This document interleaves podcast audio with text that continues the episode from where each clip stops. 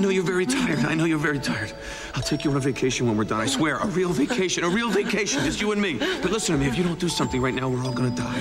You understand? What's the use of saving life when you see what you do with it? It'll be entering the atmosphere in 40 seconds. Leeloo, you're right, you're right, you're right. But there are, there are some things, very nice things worth saving. Some beautiful things, beautiful things. Like love. Yes, yes, love. That's good. That's good. That's a good example. Like love. Love is worth saving. I don't know love. I don't know love. I was built to protect, not to love. So there's no use for me other than this. No, no, no, no. You're wrong. You're wrong. You're wrong. Uh, I need you. I need you very much.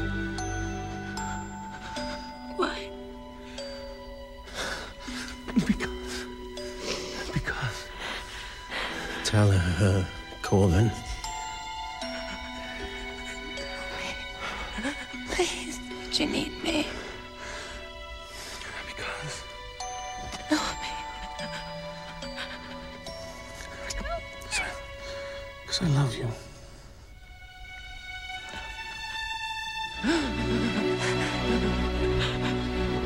Ten, nine, eight, seven, six, five, four, three, two, one.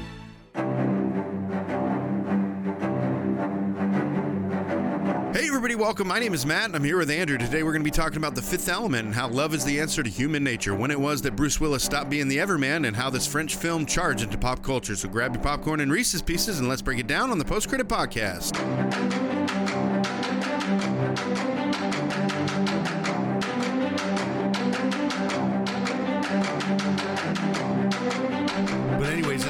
He falls out of the barn and onto this piece of a, a, uh farm equipment. Oh, with the spikes? Yeah, Yeah, that's the that's the fake Jason. Yeah, that's, that's how I'm they saying. defeated him. Yeah, but I, I just thought that was like and his mask very and iconic. his bald cap came off. Yeah. w- weirdly. well, the the way they they they produced that scene and the way they created that scene, I thought was just pretty good. I just it just again, it's iconic for me because I remember it, you know. And yeah. but regardless, Yeah. But anyways, uh, the movie Yeah. we're talking about today is uh, is The Fifth Element. Um, it came out in 1997. Um, hopefully, you guys are noticing a theme here. Uh, we went a little sideways with uh, 13 Ghost um, because we wanted to talk about that with the Horror and Hills ladies. But um, basically, we're trying to hit uh, as many 90s movies as we can this uh, this season. Um, and uh, we're going for fun. You know, a lot of the movies that me and Drew like are, are fun movies. Um, they're not necessarily the best around or anything like that.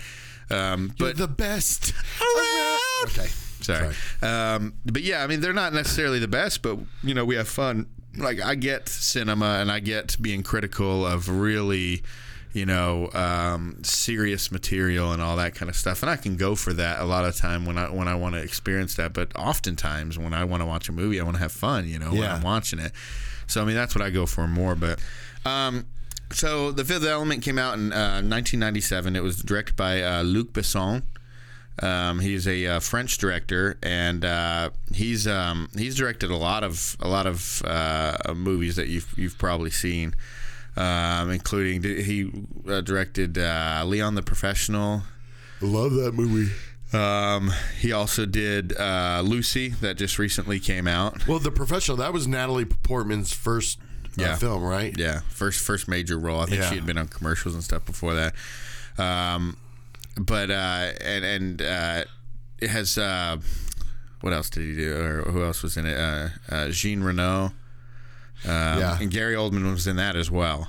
That's right. So yeah, he was. The, remember, he was the one that uh, they were kind of going against and everything. Yeah. Uh, he also did La Femme Nikita, Lucy. Are you seeing a, a, a trend here with La Femme Nikita, Yeah. Leon the Professional, The Fifth Element, and Lucy? Assassins. Well, who we got a strong female Yeah. uh, uh, savior, basically. Yeah. Right. So Well, Lea- the professional. I mean, the Leon the professional, she's training. Uh, she's he's teaching her how to be an assassin, right? And so Yeah. she's uh, she's got that, and she was a huge part of that movie. Did such a good job.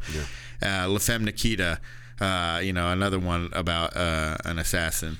Um, Lucy, Fifth Element. I mean, you just got these strong female leads. But here's where I think the break in that is is that in the fifth element actually because you know that they're they're telling him the priest uh the the blue lady um you know everybody's telling him you know saying that he has to protect her that she's not as tough as as uh, she tries to make herself out to be, or or that that people think she is. She's not that tough. She's she's very uh, she's uh, she's kind of weak in a way. I think You know they what were making that point because um, she was coming at it from you know it's it's obviously there's a lot of Christian allegories in this movie, a ton of them actually, um, and you know her being I guess kind of the savior.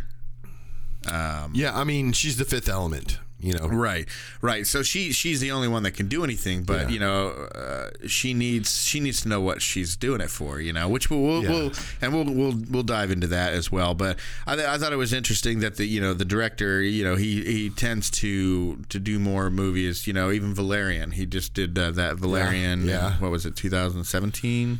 yeah, I believe 17 or 18, um, and which which was came out horrible reviews and did. everything like that. Um, I it was a pretty film. It was a pretty film. The, the way I'm going to say that is meaning that you know the the the visuals were really great in that movie. I thought. You know, I'm not saying that the the acting was bad, but the story just it, it's not something that that can hook you. You know what I mean? It's yeah. I think science science fiction films need can only be successful is if that you can make a sequel to it. Does Wasn't that, make sense? Yeah, but wasn't that a book to begin with? Yeah, yeah. It was. I mean, that was Valerian and uh, right. City of a Thousand Planets or whatever. Right.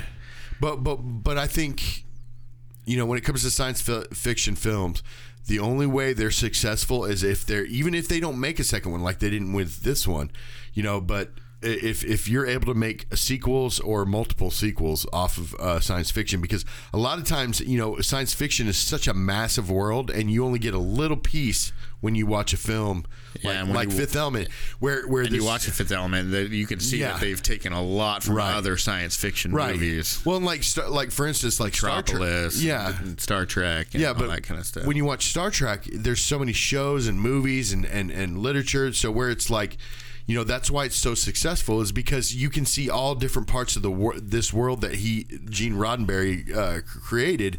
Where like with Fifth Element was successful because it opens it up to make a sequel to it. You know what I mean? Even if it's five thousand more years in the future, you know, something like that. You know, that way, you know, it, it's a little bit of a time jump, but I, I think that's what makes science fiction films uh, successful. Yeah, and I like this one because, like a lot of science fiction, I mean, if you think about it, uh, most science fictions are always open to sequels because Yeah. you're exploring uh, such a vast topic um, with, you know, whether it's spa- space exploration, science exploration, Yeah. whatever. You can bring, you can continue that on. Because- Whereas if you're ta- yeah. telling a tale of a dog, you know, it can only go so, so far, far, or right? Whatever. Or, or comedies, you know, Yeah. it can only go. I mean, comedies too kind of fall in that category Science- if you think about it. You know, where you have to have a sequel where it'll be successful as long as you can have it open for a sequel. Where drama and and and action is pretty much done and done. You know, yeah, at that point. yeah. I think science fiction in and of itself is is is just open to Vast. to just tons of world building. But what I like about the Fifth Element is that it's an open and shut st- story. You know, it's you can build on it if you want to, Yeah. but it's okay if you you know just the one don't. movie. Yeah. um, it's it's a great story. I Yeah. think, and and you know it it's. th- There's, it's it's kind of known as the best worst, or one of the best worst movies. Yeah. You know, because a lot of people don't like it, and a lot of people absolutely love it. yeah. And um, so it just kind of lives in that that weird zone. Well, it's probably because you know, like especially with the aliens. I mean, they a lot of them look like puppets. You know what I mean? It was like a Jim Hen- Henson But they did good production, it, though. I they mean, did. They, they had a did. huge budget. I think. I think they're. Yeah, they, they had a huge special effects budget for this. No, I'm not. I'm not saying that they, you know, didn't do a good job. But what I'm saying is, is like, it's not so much of a smooth transition of being, you know, like CGI'd in where they look, you know, more, more natural, more re- realistic. Where we're here, it kind of looks almost like a puppet. Like the the the good guys or the the people that were controlling the stones. You know, uh, Milla Jovovich's character or uh, um, people. You know, but those those people like look like big big old. Uh, Oh, oh, walking moles. Oh, I see. You're you know? talking about the uh, the the Mondachi one. Yeah, Okay. Yeah. So so they're the, the it's spelled out like Mondo Shaolin, but you know they were pronouncing it in the movie as uh, Mondo Chiwon. Yeah. So that's how I'm going to say it. but yeah, yeah, though that was a very unique design of those those things, and that's what I like. It's like it's almost like you know uh, the the story of, of Jesus if if it was told through steampunk sci-fi, Yeah.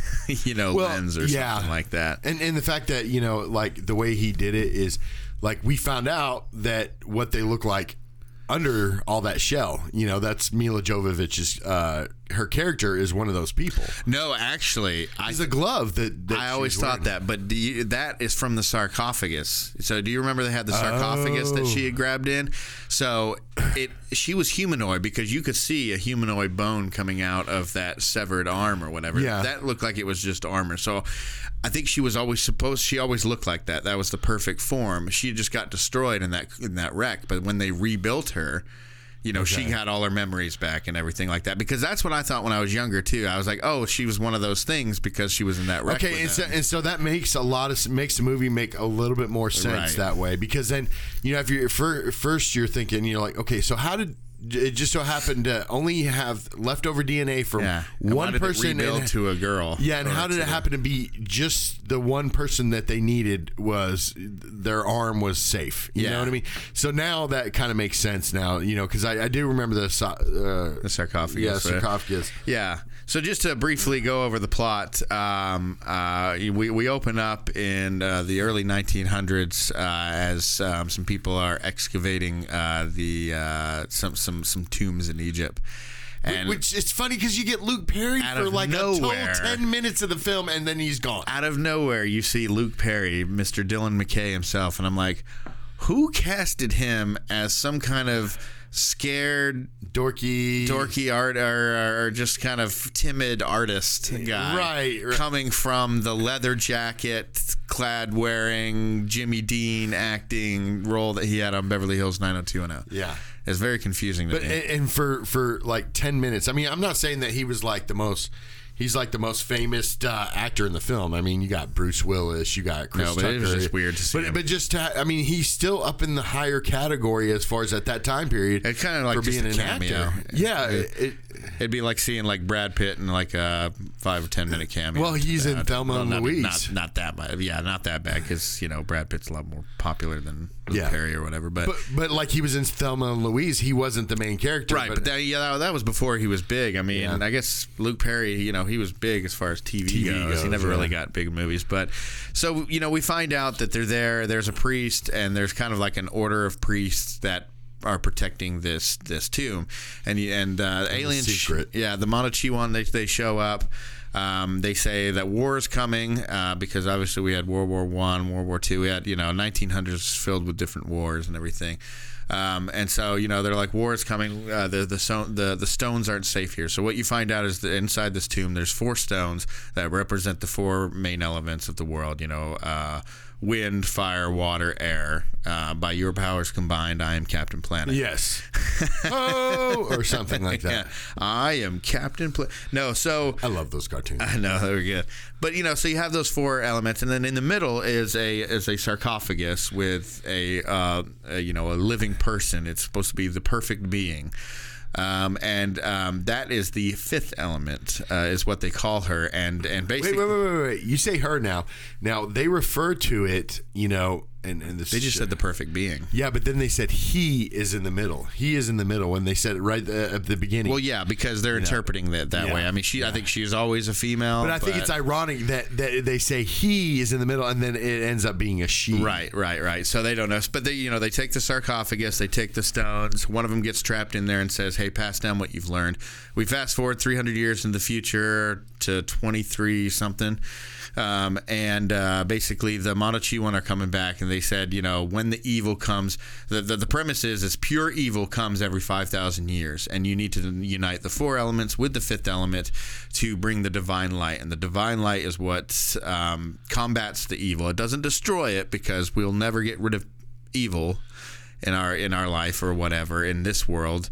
Um, but it it stops the evil for a time, you know, and then five thousand years it'll come back or whatever. So every five thousand years. So uh, they were the the Mondochiwan they returned in three hundred years after the opening, which was the early nineteen hundreds, and that was that's that's the five thousand year point. And uh, at that point, the evil comes back, and so the Mondochiwan need to bring the elements to Earth to set it up in that temple to combat the light. Well, as they're doing that, they get shot down and that's basically how our story begins. Yeah, and I just thought that now the spaceship that these people, you know, I, I this this whole culture, not the culture, but this this race of of beings, alien beings, the Mondochiwan or just- the Mong, uh, the Mangalores. No, not the Mangalores. Okay. Uh, but the Monochiwas. Okay. Uh, but they're just weird, weird civilization. You know, I mean, I even understood the blue girl more than I understood these guys. These big. they talk like this. N- well, no, because that sounds like a. Uh, That's the, how they the, were the guys from Shut uh, your face. Doctor Who. Um, uh, so, uh, you know, just their spaceship look ridiculous. Their suits look ridiculous. Uh, you know, it's just the stone situation was kind of Yeah. ridiculous. It's like, it's like, you know, and, and then that robot trying to escape. It's like, I mean, can he just open up the doors again? You know, it's like Which robot trying to escape? or I say robot, but that Mangalores, not the Mondochiwan. yeah, the Monochiwa. They, uh, you know, it's like why were they running? Well, Oh, couldn't because he couldn't get the, door. back He's like, "Hurry up!" And he goes, "This is your mission now." He goes, "Yes, I understand, but hurry up." and the dude's like, "Look, man, you see how big I am? I can't move that fast." Yeah, and it's like okay, just open the door back up, and then uh, you know go from Yeah. there. And it's, it's kind of strange. It's like what what is preventing them from reopening the door? Yeah. You know, but I mean, I- I guess it's just part of the plot. And then he gives him some sort of key thing out of his finger, but That's to open up the temple again. that's right. That's Yeah. right. So, um, so basically, we're in the future now, and um, and the Mangalores, who are these like weird pig, kind of pig-looking aliens with sideways ears. I don't know. It's hard to explain. Jim. Henson did them, But too, yeah, I guess they have like technology in their suits where they can make them look like real humans and stuff. But anyways, they're paid by this guy named Zorg to go and shoot down uh, that that ship with uh, the Mondochiwan come in to uh, to save everybody. And the reason Zorg is having him do that is because Zorg is being capitalist. controlled. Oh. He's being controlled by the evil, um, and so the evil wants him to stop the fifth element from from being um, from creating that divine light, so it can destroy all life on Earth. And I guess they do this for different planets with life on Earth all throughout the galaxy, or something like Plus, they hate him because he's a capitalist, and he So, so you, was was Zorg under control before the Mister Shadow guy got there? He had to have been because No, he was. He, I mean, he was a slime ball. I mean, how? like the, how? Because how I mean, it- like he wasn't there yet. The Mister, so they call the pure evil planet thing. Yeah, they call yeah. him Mister Shadow. Yeah. So why? Like, like he was. It came through a portal. Like it wasn't there in our galaxy yet. And then suddenly it came through the galaxy, but at that time he had already commissioned the Mangalores to to shoot down the the Mondochiwans. Yeah. So how long had been he had been under control of the you know had be he had been under control the whole life preparing for this or was it just recently because we just start the movie and he's already under control of the Mr. Shadow and doing its and, bidding and, and, and, and at the same time, it's kind of like played by the amazing Gary Oldman by the way absolutely. But you know, it's kind of strange because it's kind of under confusion on what the bad guys are trying to achieve. You know, they want them to keep away the the from the rocks so that the, which bad guys are you talking about the Gary Oldman and Mr. Shadow and all that other stuff. You know, you, you um, yeah, they want to keep the them able from using the rocks, right? Okay, fair enough. But at the same time, you know, it's like why are they battling? You know, I mean, why don't they just wait at the temple? You know, right before the the the, the good guys show up or whatever, and just take the rocks from them. Well, because they don't know. Like, like, like, first of all, they just shot down the ship when it came in, so they assumed that everybody was dead in it. Um, uh, then he wanted them to get the stones out of there so that, that the stones couldn't be used. And, you know, Zorg was only doing it because uh, I believe Mr. Shadow or whatever had promised him power or money. And he, that's why he said, you know, my, tri- my price is tripled. And Mr. Shadow's like, look, money's no concern of me. Do my bidding. And he started making him bleed. So I think he's like afraid of this thing. So he's doing its bidding. Which is also weird too. Is like, you know, the random voice in your head just so happens to have millions and billions of dollars or whatever in his back pocket. Well, that's what I'm know? saying. I'm sure. I'm sure it he doesn't make a whole lot him of sense. power or something Yeah. like that. Something that he definitely wasn't going to deliver on. Well, just like you said, he said the price has tripled, but what price?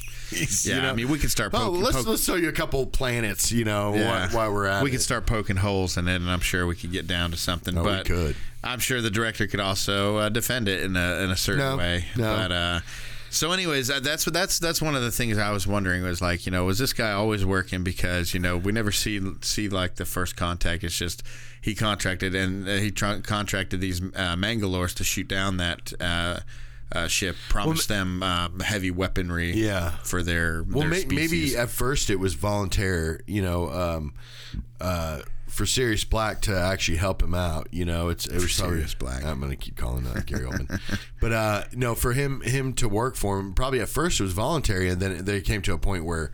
Like he had no choice at that at that point, you know. Even though he said the price is triple, whatever else like that, he had to have known that you know he was working for that guy at that point. I think I think he was just he garbage human, human being anyways Yeah. to begin with and then they just you know got more focused when when mr shadow showed up so Yeah. So the fifth element, uh, played by Mia Jovovich, also know her her name is Leeloo. Uh, well, it's actually a very long name, but they shorten it down to Leeloo. But so what she is, she's basically divine light, which took the form of human without being born of a man. What does that sound like? um Divine light took the form of Rick and human. Morty. See, I mean, that's what I'm saying. They recreated her in a lab, so she wasn't born of a man. Yeah. She was a human, even though she was. Was she human? Because like she Well, wasn't had 200 Mondoshiwan. what she had 200 uh, chromosomes Two hundred thousand. 200,000 Yeah. chromosomes Or well, it was. I don't know if it was chromosomes or just certain markers that we only have. I guess 40. uh, we only have like forty or whatever. Yeah. But maybe it was chromosome. I don't know. But um, yeah. So so I just thought that was interesting. I mean, like you know, if you wanted to stretch it, and I, I keep in mind, I'm not saying that this is a Christian allegory movie, and that's what. But I mean, if you wanted to take it that way, you know, Leeloo is Jesus, the shadow thing is devil because it's pure evil, right? Uh, Zorg could be considered the Antichrist, doing the bidding of the devil, whatever. The pig alien things are demons because you know they're fighting with uh, Mondo Chiwan, who would be like the angels. Okay You know, the military response is mankind, and Bruce Willis is like the bride of Christ. I mean, I'm just saying. I, th- I think I think You where know you what I mean lose by the bride of Christ, yeah, right? yeah The Christians. yeah I, I think I think that uh, Bruce Willis's character kind of throws that theory kind of Yeah, I mean, like obviously it's not perfect. It's not, like I said, you could stretch it yeah to be like that. but, no every every other piece fits except for Bruce Willis who happens to be the main character in Maybe, film. but but see, at the end, she had to be shown love, and and that's that's that's the point of existence, and that's you know that's Yeah. that, Okay, okay. I mean, I'm just saying, you know, see that. and, and we show where you know he accepted her and loved her, which is what we do. with you. So I don't know. You you could you could say it's I, that, I but- agree with you that, but it's just kind of funny that like you know the whole pictures you know where you have the four elements plus the fifth element is a one person in the middle, but yet technically you needed two people to make everything work. You know what I mean? I guess the so, he had to hold her up. The man and the woman, you needed both of them as one. Yeah, there's so many to different- to, to make that uh, work. Yeah, that's what I like about this is because you can compare it to different religions. You can compare it to different uh, allegories or stories or whatever, and, and you can kind of make them work. Everybody can make them work for their own different views. You know, I saw it this way, you saw it that way. You know, um, but but it's still a fun adventure movie if you just want to have a fun adventure movie. Um, uh, what was it Well, Tiny, you- Tiny Lister? That that's his name, right? The dude who who played the president. Yeah, yeah, yeah. yeah. What does he say? Uh, oh man, what does he say in, in Friday? Oh, th- that's Uh, D- one of his, like, Devo. his big lines. Devo. Yeah, Deebo. yeah, That's his name. But what what is it? He always said. I can't remember what he says. But yeah, Tom Tom, uh, Tom Lister Jr. is his name, but uh, his nickname is Tiny. um, ironically or whatever. But um, yeah, him and both him and Chris Tucker were in were in uh, Friday together. That's right. You know, they wanted to cast for Ruby Rod. They wanted to cast. Um, they went through Prince.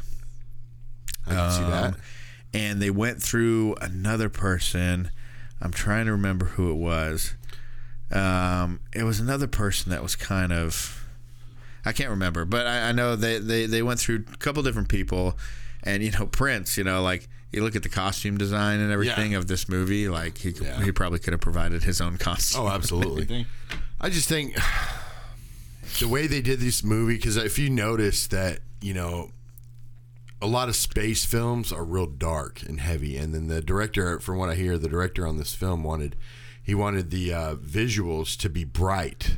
Like da- he called it, you know, he's basically filming all in daylight. Like he did not want to film, you know, anything in the dark or with darker shades because he said that it's, it's just been overkilled that way, you know, and overdone that way. Where, you know, all these space films happen to be like pretty oh, dark. Oh, sci-fi, yeah. yeah, yeah. And so he he I mean, actually out- naturally, you're in space. It's Right. dark and everything. but but he came out and he said, Look, "We're going to film all these scenes in the daylight. We're going to film them. You know, we're going to have all the scenes very bright. You know, so you can see little detail stuff. And I think that's kind of a, a good way to keep yourself from cheating. In There's a way, almost you know a cool I mean? little nod to it at the beginning when the the the professor guy keeps needing the light, and they're like Aziz. Because you Yeah. know, he kept Yeah. he kept dropping the light and it would go dark and everything, and so that's kind Yeah. of a cool little metaphor or whatever. But um, so um, basically, the uh, the government recovers a severed arm that still has living tissue uh, in it, a few cells, um, and as we said, it has like something like four hundred thousand DNA markers, where we have forty or two hundred thousand, and uh, so it's supposed to be a perfect being. Uh, capable of almost anything, um, and uh, they recreate her because you know they have the technology to do that. Thank God that this We have the technology. thank God this this this this uh, shipwreck didn't happen like 200 years before, where they couldn't rebuild her and we'd be screwed. Uh, yeah. yeah, so we just happen to have the right technology that we can say, hey, even though this person was destroyed, we can take a few cells and rebuild her. Yeah. Well, it's funny because she the, comes uh, out. the the what is it, three million dollar woman or whatever. Yeah. But you know what's funny is that, that you know her her she's supposed to be some sort of alien, right? In a, in a way. I don't think she is though. Be- be- because they got the uh, sarcophagus from uh, I didn't say that right. I don't think Sarcophagus. The sarcophagus uh, from from Egypt. You know, so it's it's it was a humanoid person, but she even says she mentions she said, you know, humans are so strange. I don't understand them. but I don't think she's anything. So I think she's. See, obviously, she was in the sarcophagus because that's what you would do with people of the time, Yeah. right? Um, and uh, you know, she, I guess, she sleeps Yeah. or whatever for five thousand years or whatever it may be. Um, but you know, I, I don't think she's human. I don't think she's alien. I just think she's otherworldly. Uh, maybe outside of this world, because I mean, they were saying this this divine light versus pure evil. So that's got to be forces outside of what we know and and and can fathom. Right. So um, maybe she's she's represented and brought to life as a humanoid, much like certain other stories Yeah. in our past, Yeah. uh, namely Jesus or whatever. But you know, it's it's it's an interesting uh, it's an interesting theory because what the movie about essentially is love Yeah. and you know that's what I believe. You know the the, the story of the gospel or the, the reason of, of creation, the the reason of existence is is to experience love. Now with love, you have to experience the other stuff too. You know, Yeah. um, because you you wouldn't you, you know how would you know goodness or love if you didn't know what hate or evil was Right, right, you know that type of thing or or us and our puny little human brains or whatever um, and that's what it uh, essentially ends up being. Uh, throughout their adventure, uh, Leeloo is doing some reading up uh, on everything she missed in the last five thousand years. Like constantly. Yeah. So she's always doing that, and she she's she's experiencing you know you know she she gets into a gun battle with Zorg and the aliens and all this kind of stuff, and she's not doing very well, and you know she's experiencing these awful things, and she finally gets to the W's and decides she wants to search what what war is, and after seeing that, they get to the temple when it's time to save everybody. She's like, "Why?" She goes, "I see what you got, you all do with life. You know, why save life when all you do with life is is you kill each other, you destroy each Yeah. other, you hate each other. Um, And then what- Bruce Willis comes in. yeah, and what's the point? Yeah, and then he has to show her, and everybody, uh, you know, everybody uh, surrounding knows. Tell her, tell her, tell me all that kind of stuff. Like everybody knows it's coming. But I mean, that's the point. Is that you know, how can somebody that is not human or alien or whatever uh, that's otherworldly, um, trying to learn about a world, what reason do they have to save it? Especially if they see all the horrible and disgusting and awful things we've done to each other uh, over the course of, of humankind. What's what's the point? And then that at that point is like she needs to know love. And uh, obviously they've they Well, she knew. She knew what. I mean, if you remember, she knew what she what had to happen. You know, because she wanted. She said, "Tell me, tell me." I me." think it's what it because is." she knew that he loved her, but Yeah. need- she needed to know for sure. Yeah, and because I mean, she she it's almost like she knew that this was coming. I mean, she for most of the the the, the whole film, you know, she's kind of talking in a different language, is not really understanding what anybody's saying until she really starts learning English, and then she's understanding a lot better, and then you know, but she it's almost like she knew that this was had to ha- happen because if if Bruce Willis was, you know, if he wasn't there then how would it you know they activated the whole machine And that's you know? the, that's the thing is that it, everything happened perfectly like it was reason, supposed yeah. to happen. You know, she came to the right time so she could be rebuilt and all that kind of stuff. Um, it, it almost seemed like everything that was thrown at her, every obstacle, whether it was Zorg, the the the Mangalores, the uh, uh, you know every every bad thing that was thrown at him, there was something there, whether it was the priest or Bruce Willis or whatever, Korben Dallas, um, to to alter that to put it right Yeah. on track again. So, you know, they destroyed the ship and her. Well, we had the right technology to rebuild it. well, she was being attacked by Zorg and all these people, and it got her down, and she looked at human history, and that was bad. But then she happened to be, you know, falling in love with this guy ever since she fell through his cab.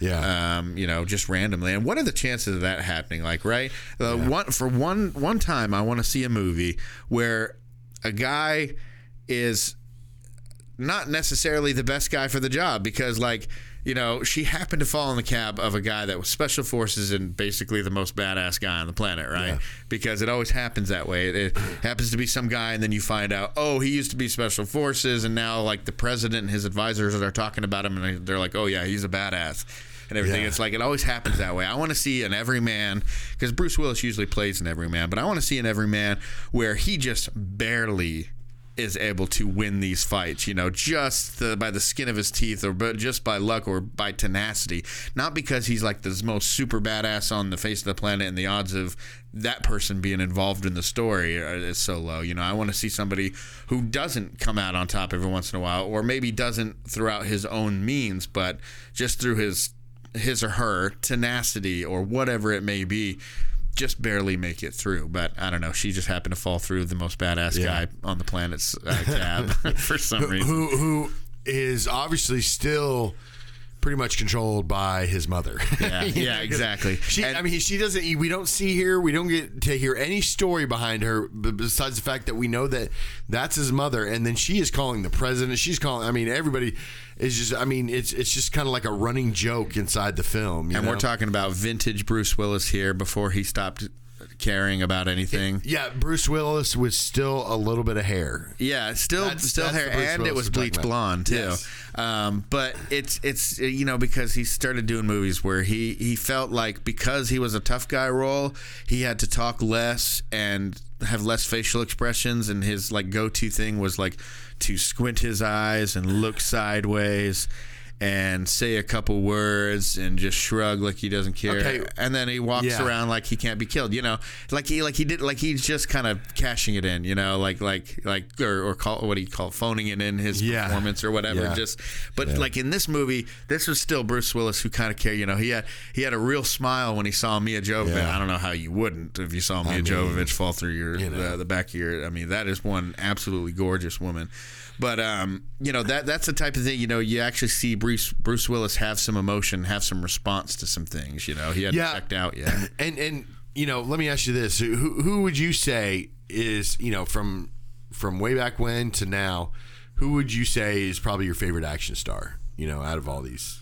Uh, Keanu Reeves because Speed. When I was younger, I knew every single word to that move, uh, movie. I probably saw it, and I'm not exaggerating. Probably saw it over 200 times. It was one of these things I get home from school and I turn on every day of the week, type of thing. And so, yeah, Keanu Reeves and Speed and Point Break and all that kind of stuff. He was my favorite. Mine probably would be Bruce Willis, to be honest with you, just because I mean, again, you know, the, the Die Hard movies are so iconic, and you know, every every movie that he's done is it's just been good. I mean, I mean, you know, he's come out with like in the last probably twenty years, he's coming out a lot, a lot of these films where you know they don't really go straight to theater, you know, or they don't go to the theater, they go straight to video kind of thing, you know.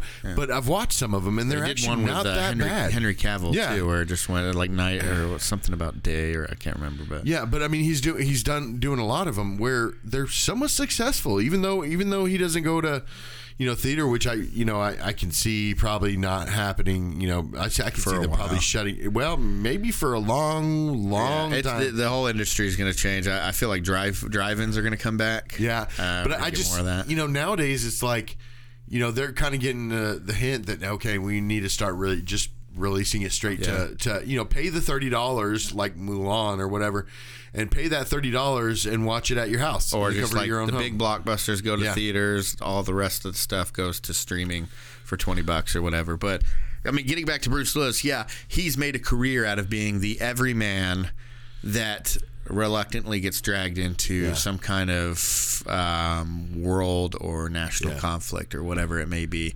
Um, he's just like he plays the every, you know, he's not a buff guy like Arnold or, Yeah. or Stallone or whatever. Um, he's not a slick guy, uh, hand, you know, the, the, the, the usual charming, good look guy like Yeah. Brad Pitt or Keanu Reeves or whatever. He's just an everyman type of guy, and that's he what just that, gets by the skin of his teeth Yeah. every after through every film you know he, he he ends up coming out on top but i mean just barely every single time Yeah, but that's his charm is the Yeah. everyman. You know, he came from moonlighting, which was you know a very lighter and all Kinda that kind of funny stuff. somewhat. Um, and uh, you know, so I mean, that's that's that's the that's the the, the type of person that we're um, we're uh, you know we're looking at here.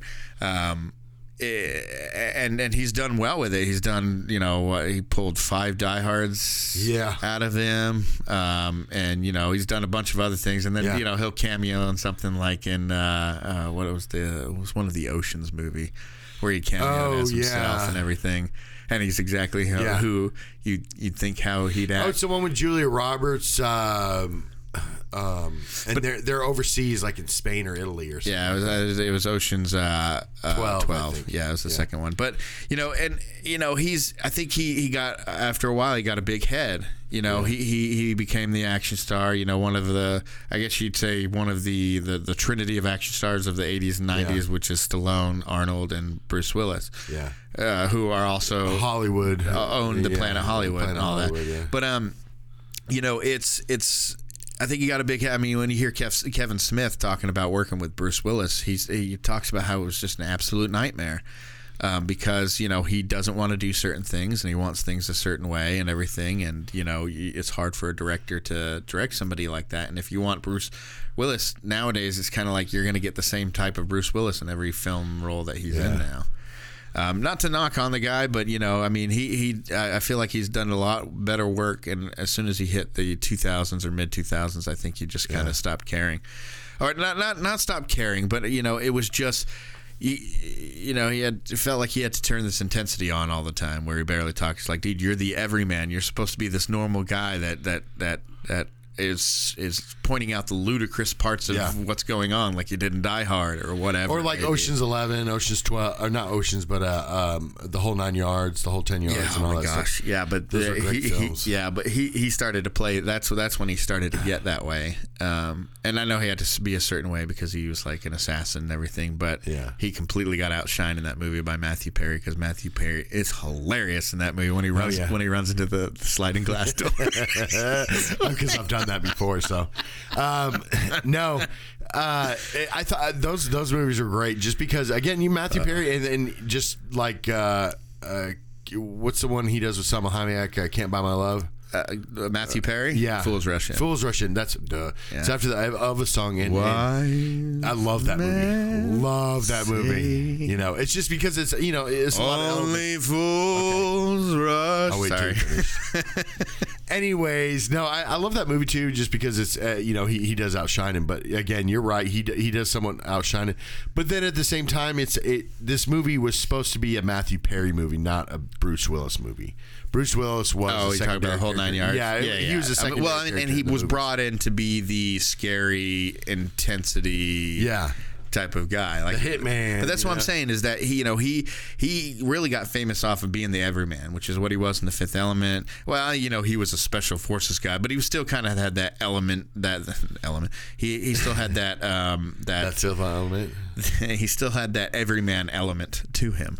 So um, Just stop saying element because shut just your face. What's your favorite Gary Oldman role? I mean, come on, Sirius Black. Obviously, I think that that is. I mean, well, I don't know. I, I have you seen um the uh, is it the Churchill one that I'm thinking of? Where, you, where Winston Churchill, remember uh, Finest Hour? Was it Finest Hour? I don't know. I, I don't Yeah, think I saw it- that one. It's was it Gary Oldman? I believe. no, I think you're t- thinking of uh, Tinker, some Tinker Tailor Soldier Spy or whatever it's called. He was in that one. no. Uh, it's I, I gotta find it because, um, Get your yeah, um, now. My favorite role of him, I think, is in True Romance. Finest Hour was the the boat one. Yeah, that's the Coast Guard one.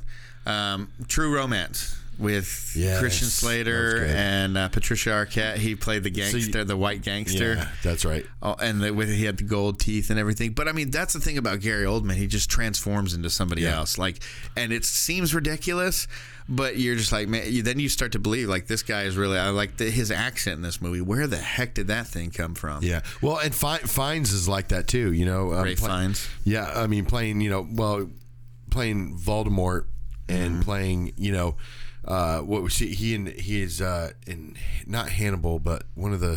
He was in Schindler's, Dragon? and Schindler's List. Yeah, Yeah, he was in Red Dragon too. I think. yeah. He played uh, the the serial Yeah, the killer. guy. but but you know like those two characters you know and, and it's funny because you know you you watched uh, uh, devil all the time right or when you watch it Uh-huh. all those actors are british actors like eh, almost every single one of the main actors are british you know i mean you Bill's get- not. He's Swedish. well, well, uh, not American. You know what I mean? Not not from Alabama see or, or you're saying. Arkansas or whatever. yeah, You know, it's, we need other people to play. yeah, I mean, it's so, but it's so crazy that you get somebody that, you know, Americans or British people can do American accent, but Americans try to do British accent. They sound pompous.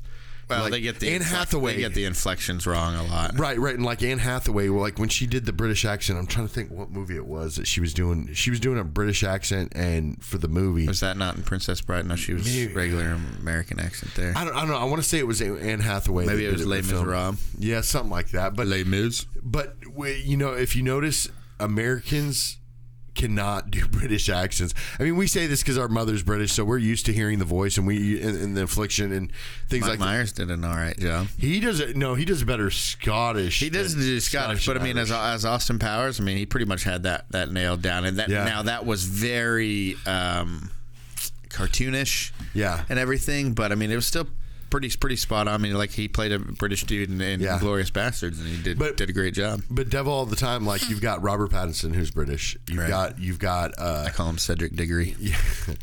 D- uh, Tom Holland, who's British. You know, uh, I call him not my favorite Spider Man. well, we, we both agree who our favorite Spider-Man is. Right. So. Um, Oh, no- did you see the casting news? Yes, the ones that I sent you with uh, what is it? Uh, Doctor Strange, um, uh, Multiverse of Madness. Yeah. Yeah, Yeah. The, the the IMDb has uh, Andrew Garfield, Tobey Maguire, and Ryan Reynolds. Yeah. and I, that's probably how they're going to bring Deadpool in. Is That'd like be awesome. like like the the wizards or whatever are going to go to. Yeah. Other multiverse or whatever, and Deadpool's to like cool. follow him back. Well, I think I think um, you know one film I'd love to see to make to a live action would be Into the Spider Verse. I I re- really enjoyed that one, and I mean, I think they did fine with it, just like uh, animated, like right, right. But I that's the story I think I'd like to actually see in on movie. I mean, I mean, even get John, um, the the guy that played uh, Peter Parker. Uh, what's he's on um, Which Peter Parker? Uh, New Girl. oh, yeah. Uh, Nick. Uh, he played Nick on New Girl. Yeah. Um, I'll think of his name in just a Yeah, but- second. but he Joe could- Johnson. Yes. Or, no, Joe Johnson's the director. Uh, uh, Jake Johnson. Jake That's his Johnson. name. Uh, you know, wasn't there a singer named Jake Johnson or something like that? Uh, Jake. No. but anyways, uh, like like have him play Peter Parker. I think that'd be kind of cool. There's a son of a crazy person named Jake Busey. Oh yeah, uh, Gary Bu- Busey. That's the crazy person. Yeah. No, so Gary Oldman, you'd say that uh, uh, Sirius Black is your favorite role. Oh, absolutely. Yeah, I like. I definitely like him in, in True Ram, True, Ro- True Romance because he plays just such an outlandish, crazy character in that. Um, but uh, what about Milla Jovovich? Outstanding in this What, film. what's your favorite role of her? Oh, Hmm.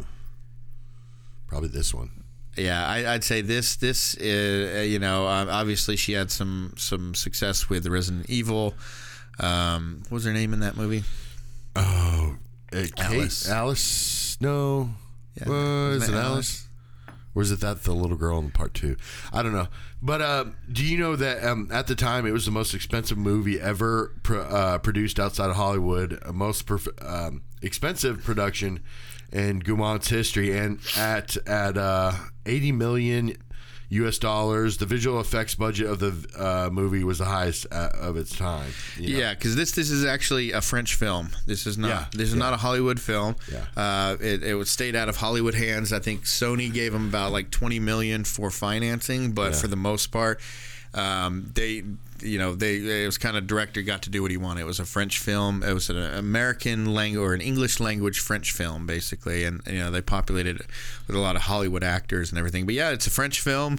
Um, with French designers. Um, did you know the production designers um, were comic book uh, French comic book art, comic book artists? I did not know that. I mean, to get comic book artists, be like, can you imagine like Frank Miller doing production design for a movie? How awesome that would be! I mean, would- like if they did like a Spawn movie, he needs Yeah. to be like the production designer. Yeah. For the movie, you know, uh, but I mean, you have somebody who who works in a visual meeting like comic. It just makes sense to have them be like a production designer because, you know, they, they just uh, that's what they do. You know, they design entire worlds. Yeah. You know, and so it, it, it was interesting that they had some some uh, some some actual comic book artists do that. So, what word, when you watch this movie or when anybody talks about this movie, what is the one word that just kind of sticks in your head as watching this movie? Multipass. Yep, there we go. like toe pick with cutting Yeah, toe edge, but this one is multipass. Multipass. She said and she so- goes multipass. He goes. She. I know it's a multipass. but you got you got a feeling like like I got a feeling that scene was lived. Like I, I I feel like that was just naturally Bruce Willis and Milla Jovovich. Maybe it was together. like maybe it was in the, the script. It was just a multipass or whatever, and then with her going multipass. that, and that they're like, whole okay, we got to make it a yeah, thing. And then that the whole next thing scene, was just hilarious. like, ma'am, and she's like multi pass. Yeah, that was. Just, I mean, it was so hilarious, and then and then um, another funny line that I thought was funny that I did not know was uh, lived by uh, Bruce Willis when he said, Oh, yeah, "Look, only lady, I only speak languages." two languages: English and bad English." I mean, and and you know, it's funny. That's such can- a John McClane line. that is, uh, I was about to say that. I was like, you know, what's funny about that line is that that's not just a John McClane line. That's a Bruce Willis line. Yeah, Like in that you could see moment- in almost every movie, him saying that exact line. Yeah, in that moment when he was driving that cab and said, you know, "Oh, look, lady, I only speak that, when he suddenly turned into John McClane.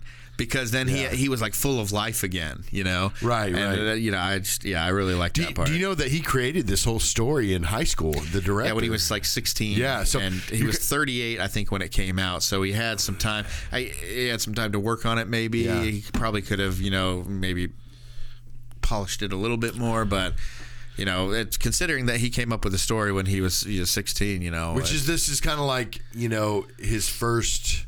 Because how old's the guy now? I mean, he's at, what in his fifties. Luc Besson. Um, but he, you know, it's kind of one of those things where like maybe this was his first, uh, his first thing. You know what I mean? Like Fifth Element was his baby. Um, let's see. He, Luc Besson, is uh, 61 years old Yeah. right now. So, so you got to figure that when if he did created this store in sixteen, this was probably his his magnus opus. You know, this his his uh, his very first you know real fi- film idea. He just don't ha- just so happened wasn't actually filmed, you know, until later on. How know? interesting would it be to be a 16 year old and you write a movie or a story about this woman who's perfect, right? Yeah. You finally casting it and you find somebody as beautiful as Milla Jovovich and cast her as your perfect woman and then you get to marry her. Because after this movie, Luc Besson married Milla Jovovich in real life. So he was married to the the the, the girl who played the opera singer. The, the that was all in blue, Really? blue and everything. Really? not the voice because the voice is somebody as an actual opera singer and everything. But the the actress who played the the blue the diva, um, he was actually married to her when this movie Wow. started, and then right after this movie ended, he married Mia Joe. uh, He, Uh, you hear this stuff happening in Hollywood all the time, and it's like I say married. I think they were they may may have just been dating. Uh, her, Okay. her and that chick. Maybe they were just dating, but I know he married Milla Jovovich after this movie. But but but you know, to to my point that you know you, see hear this about stuff this. happen this in Hollywood to all kinds of different players, and it's like you know I, br- I brought up a list not actually. right. That's it's, it's just it just it. It makes me think it's like you know, Well, pretty much not only- everybody is cursed when it comes to relationships. I Well, mean, and it's not only that; it's directors that are leaving previously. People, you know, uh, being with somebody else Yeah. to be with their actresses. So Yeah. obviously, the first one for me that pops into mind is the director of uh, Snow White and the Huntsman. Uh, hooking up with Kri- Kri- Kristen Stewart. Now they didn't get married or anything; they had a hookup, and then that was pretty much it. But that ruined both of their relationships, uh, their their well, previous then- and relationships. she also hooked up with uh, Robert Pattinson, Right. And uh, so Tim Burton, he, you know, he, uh, I think he, Well, yeah, Helen Bon- Bonham, Bonham Carter. Carter, I think yeah. that, that that was after Planet of the Apes or whatever. Uh, that Ja- makes so much sense. That one, that one itself. I mean, because they're still married. yeah, you know? James Cameron. He met Linda Hamilton in the first Terminator, married her, and then when they did Titanic, the girl that plays Rose's granddaughter or Yeah, whatever, that's yeah. kind of like got a maybe a thing with Bill Paxton, in Titanic. Yeah. uh, he ended up marrying her after that movie and and and separated from Linda Hamilton. Um, you know, there's a whole list. It just kind of goes on and on. Uh, I think the same thing with uh, Steven Spielberg and Kate Capshaw, the the the main female lead from uh, Temple of Doom. Yeah. Um, you know, there, it's, there's just like been a, uh, a, and like I said, the Kristen Stewart thing with with Robert Pattinson and all that. You know, it's just been a a uh, kind of a a theme here. There, there's just ton tons. Oh, uh, uh, Kate Beckinsale. Um, in the um, oh god, what was it? Oh, The yeah, first yeah. Underworld movie. But she she got married to Vision. Yeah. the guy that played Vision, right? Uh, she no, well, she was dating Michael Sheen. Yeah. Okay, so the the guy who played, uh, I remember he was the main vampire in Twilight, and he was in Underworld. Yeah. Um, and then uh, Len Wiseman, um, he was married and everything, and then they kind of hooked up and got married. And But I heard she she she even has kids with the same uh, the guy that plays Vision. I'm talking about Kate Beckinsale. Yeah. with uh, um, I'm pretty sure. Of. Yeah, Uh, what is his name? Andrew Bet or something Bettany. hey, Paul Bettany. Paul Bettany, No, that's right. he was married to Jennifer Connelly. I Maybe thought. that's yeah. That's probably who I'm thinking. Yeah, I'm pretty sure that's that's who they But- were. but- but, you know- but I mean, it goes all the way back to Charlie Chaplin. I know. doing the same thing. Oh, that's crazy. You know, uh, Paul Thomas Anderson, and that, that's happened with Milla Jovovich again. So after she was with Luc Besson, Yeah. um, they were married, and then she did Resident Evil, which Paul W. S. Uh, Paul W. Anderson directed, and she ended up being getting with him, and then she was Yeah. married to him. And I, they, Well, they, I- they, I think they're still married to this day. One thing. Oh, did you know? Because I, I was watching the movie right, and and this guy Finger just kept on calling, and it was like, you know, it was almost Yeah, like who he was was such that a it was voice? Vin Diesel. Was it Vin Diesel? Vin Diesel. No, And it I wasn't. Thought that, I thought that at the same time because. uh no, it wasn't. Yes, it was. I'm looking Let- this I'm up. show you right now. no, you're fine. Look, right there. Oh, you're fine. That's that's crazy. I, But- but now I, heard- have to watch it again. I, I heard the voice. I heard the voice, and I was like, I know that voice from somewhere. It's it's somebody. it sounded familiar. I just didn't know where to pick it up But, from. but they but they constantly you know like he, this character kept on showing up you know but only on the phone you know what I mean and I'm like you know that was kind of cool because it was this director does this with his movies he has little like side stories kind of almost not not like side stories but side things that that make you start to think about it and you're like okay wait why did he put this in here well, didn't he? Well, I mean, yeah, like because we never saw the guy. Yeah. I guess he owned the cabs or something. Yeah, like yeah, but he was also one of his army buddies. He was he was an army buddy of his. You know what I mean? And he, they called him Finger, but it was it was apparently what I'm reading here. It's saying that Vin Diesel was the voice of Finger, which I can hear it now because now I when I was listening to it when I watched it the the last time, I was like, So, "Man, that well, here's the familiar." thing. It says, um, this seems like it should have an easy answer on IMDb, but it doesn't. There's no finger on the cast list. Google returns a lot of speculation, but no confirmed answer. The most popular theory seems to be Vin Diesel, but the timing is questionable. Uh, he became famous much later, uh, but he I know- Famous, but he was like a knockaround guys and and stuff. yeah, but that was still like early 2000s. Yeah, but this is again, you know, like Bruce Willis pre hair. Have you know? seen what Vin Diesel did before he became an actor? He's a bouncer. Well, the- before even He was a that. str- male dancer or something No, like that. he right? was a, uh, a he was in dance videos. So these, That's right. Or, or it was either dance or aerobic, but I think it was dance instruction. and he had hair and everything. It was weird. but uh, that'd be interesting if it's him because I was like, you know, the voice sounds familiar, but. Uh, you know, maybe it's not as gravelly, but you know, maybe his voice hadn't gotten that deep yet, or whatever. But um, do you like this movie? Do you think it stands out Yep. uh, from The Professional and Nikita and Lucy and all those Well, movies? well, all those other movies are phenomenal. I mean, I, I think probably if you were to count all these movies up, I think Lucy would probably be the worst one. Um, but even that wasn't bad. I still haven't you know? seen Lucy. It was good. It was good. It was just it was predictable. I mean, you knew which way it was going. I mean, she was pretty much becoming a god. And if you notice with his character, his characters in his movies, that you know, like even the professional, you know, How close to Ghost in the Shell is Lucy? Because I Oh, mean, aren't they close. Aren't they? Don't they have both no, have, no, like superpowers? Ghost in the Shell is is uh, more like an android. You know what I mean? Yeah, I don't And know. where- I don't know anime very much, but Um, that was kind of older anime, but it's just if you notice with this director, he tends to do a lot of movies that are very that have deeper meaning. The characters have deeper meanings, and and and they're they're certain people. You know, like uh, what is it? I mean, definitely with Fifth Element, you know, it's got that element of you know. I like how everybody fell in love with uh, Milla Jovovich. I Yeah. mean, even the priest. Whenever Yeah. he sent them off in the in the train station or the the, the airport or whatever, Yeah. he went to go have a drink. and he I'm was just he was just like talking about her and everything, and she's like just how perfect she is. and the guy that recreated her, I just like how everybody just like falls in love with. Because I remember when she first came out, she's just so exotic looking. You know, she's Yeah. she comes from Soviet era Russia, uh, and Ukraine and everything. Uh, but she's just got these just these unique features, and I think Luc Besson even said that when he saw her, she looked just otherworldly. You know, um, she just looks interesting, where she could be from way back in in the day, or she could be in the future. Like like she doesn't have like an average look about her. Yeah. uh, very exotic and everything like that, which makes sense because, like you said before, she started doing these. You know, she was a model. Yeah. But uh, you know, with that character, and then I mean, we haven't really talked about Chris Tucker too I was much. gonna, I was just about he, to get into he that. I think he did a phenomenal job in this role because I mean, you know, you you see the type of characters he, he plays. He plays Friday in Friday, and you know, and the same thing with Rush Hour and stuff like that. You know, I mean, he, he does he does his type of comedy very very well.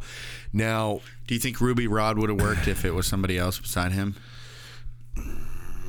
Or do you think that that specific energy was only worked? it would only work with him. that. I, th- I think it's that it would only work. do you think it would have been annoying if it was somebody else? Yeah, I mean, now unless it was Prince, of course, but you know, it, it, Yeah, it but he's like so mellow. He's not as hyper, so it That's true. as- That's true, and he's he's you know he's very full of Chris Tucker's very full of energy, and he just he played the role really well. I think. But I mean, you know, Chris Tucker, you know, he's he's he's just got that voice. He he, you know, he's Motor mouth, like super quick. Yeah, yeah, and yeah. I mean, it's it's a little, uh, you know, it's not like a deep voice or anything like that. But I mean, you know, he's he's kind of a comic, so you know, it works. Whatever happened to him? He, I've heard, I've heard he's gone bankrupt at one point. I mean, he's still he's coming out now. I think he uh, became a Christian too, and I- all I know is that really he just kind of fell off, and I'm pretty sure he kind of went a little broke too on, on top of it all, you know, and because he just fell off after, after Rush Hour. Really, I mean, he during that time period that Rush Hour came out, like everything he came out with was just you know, bam, bam, hit, you know, making money, making money, making money, and then all of a sudden when the Rush Hour franchise ended, he kind of fell off. wasn't you know? he in Dead Presidents?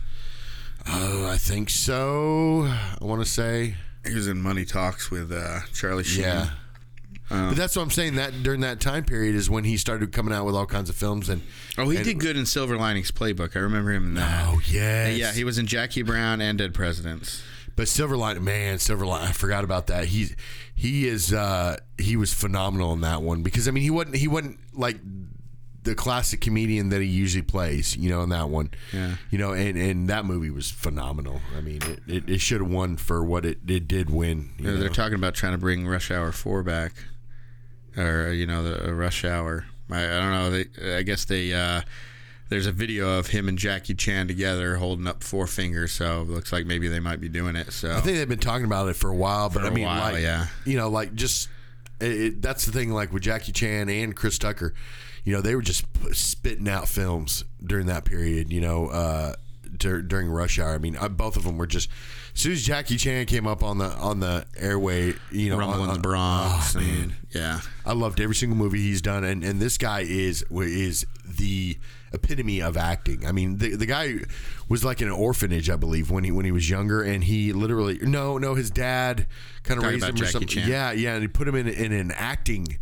Uh, form of martial arts, basically, you know. So he learned martial arts, but how to use it in acting in films and stuff like that, and that's where he, he got a lot of his his uh, wushu experience, you know, like and Drunken Master. yeah, I mean, but every film, and then plus, you know, it's because of Bruce Lee who opened that door for him, you know, and, and for for other actors from China and stuff like that to come over and act. But regardless, uh, you know, with this, I think.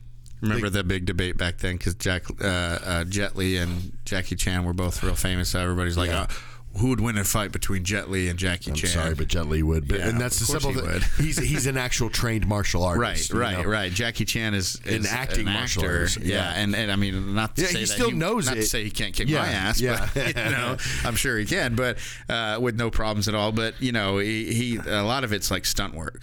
Yeah, yeah, and, and and but I mean, you know, it, it's And he was actually in a movie with Bruce Lee.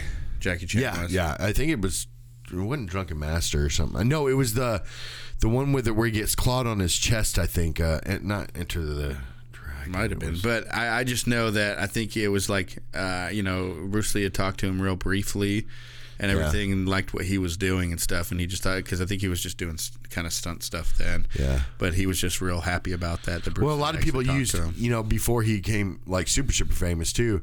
But during during that time, he has his own stunt stunt team. You know, Jackie Chan does. Yeah. You know, I mean, obviously he uses them in all his films. But but anyways, um, so do you think that any other character would work differently, like a different action star as Bruce Willis, a different lead heroine, um, a different, uh, you know, in Chris Tucker? I, I think we could probably both agree that Chris Tucker's role was kind of made for him in this film. Yeah, I don't think you could replace Chris Tucker. And honestly, I, I think you could put somebody in as Leeloo. I just don't think it would have worked as well. And maybe that's just with the knowledge I have of Milla Jovovich now. But here's the thing Milla Jovovich spoke four languages. Yeah, She was yeah. doing this movie. She might speak more now, but I, as of. Uh, at, at the time of this movie, she had already could already speak four languages. Yeah. and the director actually made up the language that she speaks in. I think it had like 400 words or something like Yeah. that. Um, and uh, you know, and obviously not a complete language, but just enough to speak basically and to you know do her lines in the movie. And she learned it the whole language, you know, before they started shooting and everything. And it got to where it got to the point where at the end of the movie, her and the director could speak, could have a conversation. Yeah. And so they were probably talking about Oh, all, I bet all they the had naughty, conversations. uh, all the naughty things they were going to do to Yeah, each I- other, I bet so nobody else could understand what they were ones. saying. Oh goodness. Uh, what did you like the music in this? Ah, it was all right. It, it I was, love the music in this. It, it was good. I mean, it was a lot of, uh, you know, I think it's transcended because I I, I think it, it because it's just as good now as it was then. When I hear the music, I don't think that's from a '90s movie. Yeah. you know, like you might from a normal '90s movie soundtrack. It's it's actually it's it's more transcendent. So it's not just to, to that time. So you know, I just think all like you know the theme, uh, Leeloo's theme, basically. Whenever you're talking about the Fifth Element, it's that Yeah. certain little ethereal uh, music that plays and everything. And I don't know. And, and then whenever he tells her he loves her at the end um, and all that kind of stuff, it just great. You know, the when the music swells and everything like that. I just think the production between the production design. Um, the acting that we get, the story, and uh, you know the music and everything, it just turns out to be it's not it's not it, it's a sci-fi movie, and not many sci-fi movies win accolades for being you know um, hardcore cinema like you know, uh, what was it? My Dinner with Andre might, or you know, uh, Goodfellas or Godfather or whatever it may be. Um, you know, Did you ever watch the Community episode when he did uh, My Dinner with Andre? Uh, oh yeah, yeah, yeah. Abed was Andre, and then he had Joe Jeff McHale. in there, Yeah. uh, as um, oh, the other character who Yeah. played who played in uh, Princess Bride. I forgot uh, uh, Wallace Shawn. Yeah. Um, but yeah, he uh, that that was a good movie, and that, that was a pretty good episode of, of Yeah. Community. And then Jeff gets really pissed at the end when he figures out It's supposed to be Pulp Fiction, but he's doing a Dinner with Andre. well, yeah, he was with no, he was doing a Pulp Fiction uh, dinner, but he thought that um, that uh, Abed had this like life changing experience. That's Yeah. why he was acting this way, and he was really just doing a bit from a movie. So he got so mad. He's like, really? this is why this show's so great. You know, I've actually started rewatching that again, but you know, every time I, I get I get to about season two or three, and I just start to fall off. well, when Troy leaves, that show is when when it just thought- it's crap. I thought Chevy Chase left first. Uh, well, left. no, it's it's kind of they leave right about the same time, pretty much. You know, because I think some of the scenes, like the last season that Pierce is in, like he's barely in it, like barely in the in this in the show, and and and even on the show, it's showing like during the characters are even having problems with the, with Pierce, you know, and where. I heard off the show, you know, in the real world, they were having problems with Chevy feels like Chase. that was all of season two and three. Like, like Yeah. yeah. they just hated. They were trying to kept trying to kick him out of the group and Yeah. everything. But you know, Chevy Chase, you know, he's he's not had much much like Bruce Willis. You know, he, he had, uh, he's had some people come out and, but Chevy Chase is more. You know, he's uh, he, he's it's notorious in Hollywood for being kind of a dick. Yeah. Um, you know, he, there was that one time when he was on uh, Carson with um, Richard Pryor, and uh, oh, what did he say? I mean, they were going back and forth like like it it was on Carson. So you know, you'd have a guest, and then that guest would stay on the couch when the next guest would come out. And so Richard Pryor was trying to have the interview with Carson, but Chevy Chase kept interrupting. You know, it's like he has to be the star because he was the original star of Saturday Night Live. He was in the first season. He yeah, left yeah. after I mean, the he first he, season, he wasn't mean- actually a guest, or he wasn't an actually a um, a cast member. He was a constant guest, Right, and he was like the star of the first season, Yeah. and then he left to go do his own things and Yeah. everything. But I Well, just and, and the that, news report that they do is was started by Chevy Chase. Yeah, the it's weekly update or the weekly update that they still do to this day was started by Chevy Chase, and and the fact that he. Uh, I mean, not, not not only Chevy Chase, but also uh, uh, the jerk, uh, Steve Martin. Steve Martin. He was an, he was also another uh, one of those actors that weren't actually a cast member, but they were just a constant uh, guest star. the know? cans. Shooting at the Steve cans. Martin's awesome. do the- somebody was assassinating the cans. we should just know? we should do an episode on the jerk. And, Oh, yes. and just like have it be like five minutes of us talking, and the rest of it's just cutting clips of the yeah. jerk. Well, have you seen that stand up with uh, Steve Martin and uh, Martin Short? No, Oh man, it's they do they they did the stand up together. I mean, it's it's pretty recently too, but like because you know. I think Martin Short plays the guitar. I mean, we know Steve Martin is known for playing the banjo. He's you know. like one of the top players in the world. now. Yeah, yeah. I mean, he's actually won. Uh, he's probably won more. He's won more Grammys than he won. He's won I Academy if, Awards. I don't know if he's won Grammys for. No, it. I he think has. he's won awards for for his musician. I didn't know he won Grammys. Yeah. I got to look it up though. No, that's fine. But um, getting back to this movie real quick before we end. Yeah. Do you remember what when we were younger and we used to watch it? Do you remember what we used to laugh at really hard? Multipass. No, it had to do with Ruby Rhod, Chris Tucker. It's when him and Bruce Willis are being attacked. Do you remember that part? Where he's They're being screaming. shot, and he's like, "Come and coming, coming, coming, coming, coming, like, coming. He's like, they're coming, coming. And then it goes back to then. There's like three more. He goes, oh, there's four coming, four coming now, coming.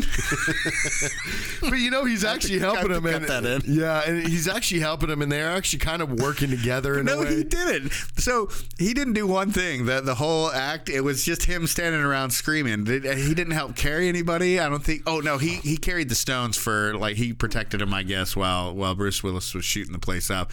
But that's really all he did. He he followed Yeah. them out onto the spaceship. He followed them to Egypt. But he didn't like, you know, he couldn't get the stones to open or anything like that. He was mainly Yeah. just comedy relief, right? Right, right, right. And right. what was with the government just like basically listening to the radio show the whole time?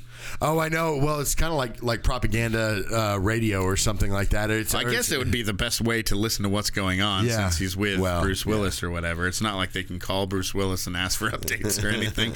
but I don't know. That, that that just made me laugh because you know you could tell like he was only there. He wasn't. He didn't serve one purpose. No. in that, that that plot. Well, no, at the end, at the very end, when they're setting the rocks and trying to get him to activate and stuff like that, you know. But even he was like, I, I have no fire." fire, and it so he couldn't even get that started. Like I said, the one thing he did do is like Bruce Willis is like, hold these stones, and Yeah, then and he then he- goes and or- shoots a bunch of people. yeah, and then he holds the gun on the guy. Yeah, and He's then- then he- he I'm moves- sorry, I'm sorry. and He's already dead. He pats his head. He's like, I'm sorry, I'm sorry, I'm sorry.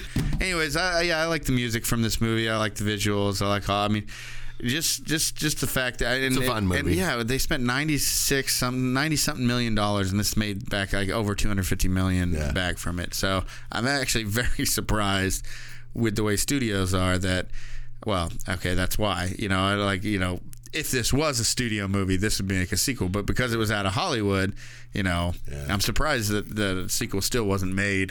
Um, but And, maybe and I'm he sure just wanted Bruce to leave Willis it like had, he left it. Yeah, and Bruce Willis, I'm sure, had a lot of draw for for the audience too. You know, just because I mean, again, this was at his peak. You know, Yeah. really in, in the '90s. Even though he had weird blonde hair yeah, weird that, bleach that, blonde that hair. was such a random part of it. So. and some kind of a weird uh, uh, get up, you know, that shirt that he was wearing where it exposed his back and everything. And I was like, this is really weird. Well, I mean, M- Milla Jovovich just wasn't. Uh, No, I know. All of or them saner, you know, and Yeah. especially uh, Gary Oldman's uh, whole His little plastic thing. Oh, that thing's always goodness. confused the crap out of me. Yeah, and it's like it's like why would he? I mean, he's sweating blood, and you're kind of sitting there, you're like, Not sweating blood. that's kind of random. Where where did the blood come from? I That's the thing. see Yeah, that's the thing. The evil made him bleed and everything, but then there's no source of it. So that's how it's showing. It's I like don't know. it's I- otherworldly because when he wiped yeah. it away, there was nothing there. I don't know. I kind of took it as he was bleeding blood, like he was sweating blood. No, because it was- that, that was like a thick glob hey, that was just. you don't know down. unless you I ask the director. Yeah, he's my best friend. Yeah, okay. Text him right now. Shoot So- him on Twitter. Yeah, so you, you guys, if you get a chance to watch this, it's a really good movie. Uh, it's one of the, the, the best and most iconic sci-fi movies out there in in a decade when sci-fi was going crazy. Um, great performances all around, great music, um, and uh, you know the old um, um, Bruce Willis that we all love uh, from Die Hard and all that Great kind of Scott, stuff, right? Great and Great Scott. So uh, give this mu- give this movie a watch. Uh, we definitely recommend it. Uh, if you guys want to find us. Uh, we're on Twitter at the Post Credits. Uh, we're on Facebook and Instagram at the Post Credit Podcast. Uh, our email is thepostcreditpodcast at gmail.com. Our website is www.thepostcreditpodcast.com. Uh, give that website a look. You know, we have you know pictures on there, uh, about us section that, that that talks about you know our interests and everything. Um, and then we're also on YouTube, so uh, you know look us up there, uh, give us a shout. Uh, we appreciate you guys listening, and uh, we'll see you next time. And throw me a bone.